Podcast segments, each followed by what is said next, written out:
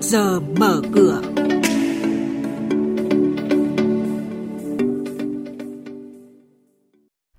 Thưa quý vị, trong chuyên mục ngày hôm nay sẽ có những thông tin đáng chú ý.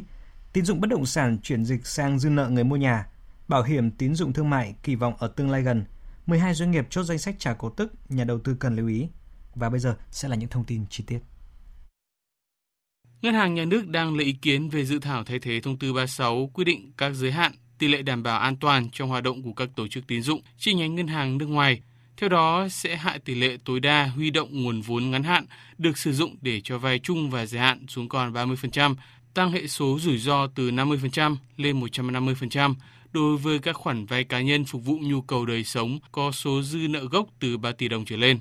Một số chuyên gia lo ngại những thay đổi này sẽ có tác động không nhỏ tới thị trường bất động sản khi cho rằng hiện tổng tài sản của các ngân hàng gấp đôi GDP, tín dụng vẫn là nguồn vốn chính cung cấp cho nền kinh tế, đặc biệt là nguồn vốn cho bất động sản chủ yếu vẫn phụ thuộc vào vốn vay ngân hàng. Trong khi đó, ở kênh khả dĩ thay thế là việc phát hành trái phiếu doanh nghiệp còn nhiều hạn chế mang nhiều ưu điểm so với hình thức mở thanh toán bằng thư tín dụng hay trả chậm, nhưng vì khó triển khai trên thực tế nên các doanh nghiệp không mặn mà với bảo hiểm tín dụng thương mại. Tuy vậy, nghiệp vụ này được nhìn nhận sẽ phát triển trong tương lai gần khi mà các hiệp định thương mại tự do đi vào thực tế. Thị trường chứng khoán phiên giao dịch chiều qua, ngay sau khi bị đẩy lùi khỏi mốc 970 điểm, cầu mua bất ngờ tăng mạnh và tập trung tại một số mã lớn giúp VN Index tăng qua tham chiếu hướng lên mốc 980 điểm. Những tưởng VN Index sẽ duy trì được đà tăng này thì trong đợt khớp lệnh giao dịch tại giá đóng cửa, lực xả bất ngờ tăng mạnh khiến VN Index rơi thẳng trở lại qua tham chiếu đóng cửa phiên với 147 mã tăng và 145 mã giảm, VN Index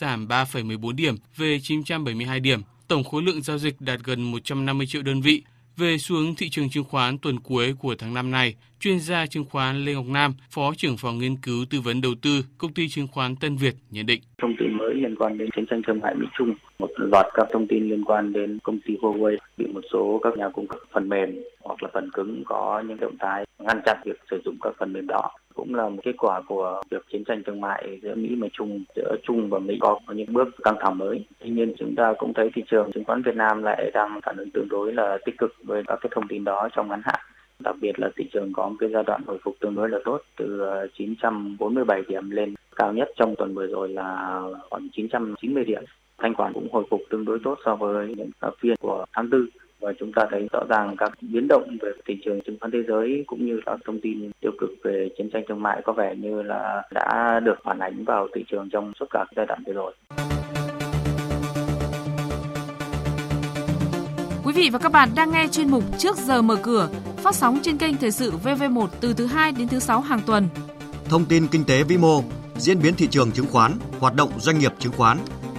Trao đổi nhận định của các chuyên gia với góc nhìn chuyên sâu, cơ hội đầu tư trên thị trường chứng khoán được cập nhật nhanh trong Trước giờ mở cửa.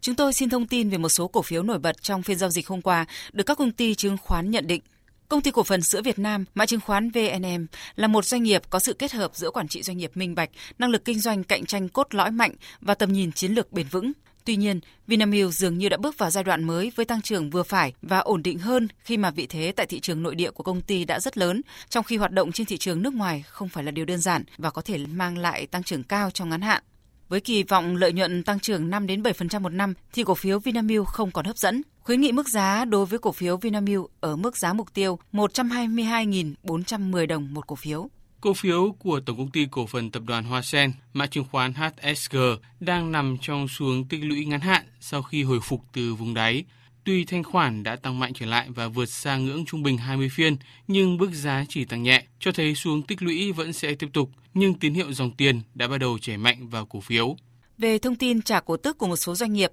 hôm nay là ngày đăng ký cuối cùng của công ty cổ phần thiết kế xây dựng thương mại Phúc Thịnh, mã chứng khoán PTD, chi trả cổ tức năm 2018 bằng tiền với tỷ lệ một cổ phiếu được nhận 1.000 đồng. Ngày 18 tháng 7 tới, công ty cổ phần đầu tư xây dựng 3 tháng 2, mã chứng khoán C32 chi trả cổ tức bằng tiền còn lại năm 2018 với tỷ lệ 12% một cổ phiếu, tức một cổ phiếu nhận được 1.200 đồng. Ngày đăng ký cuối cùng là 30 tháng 5.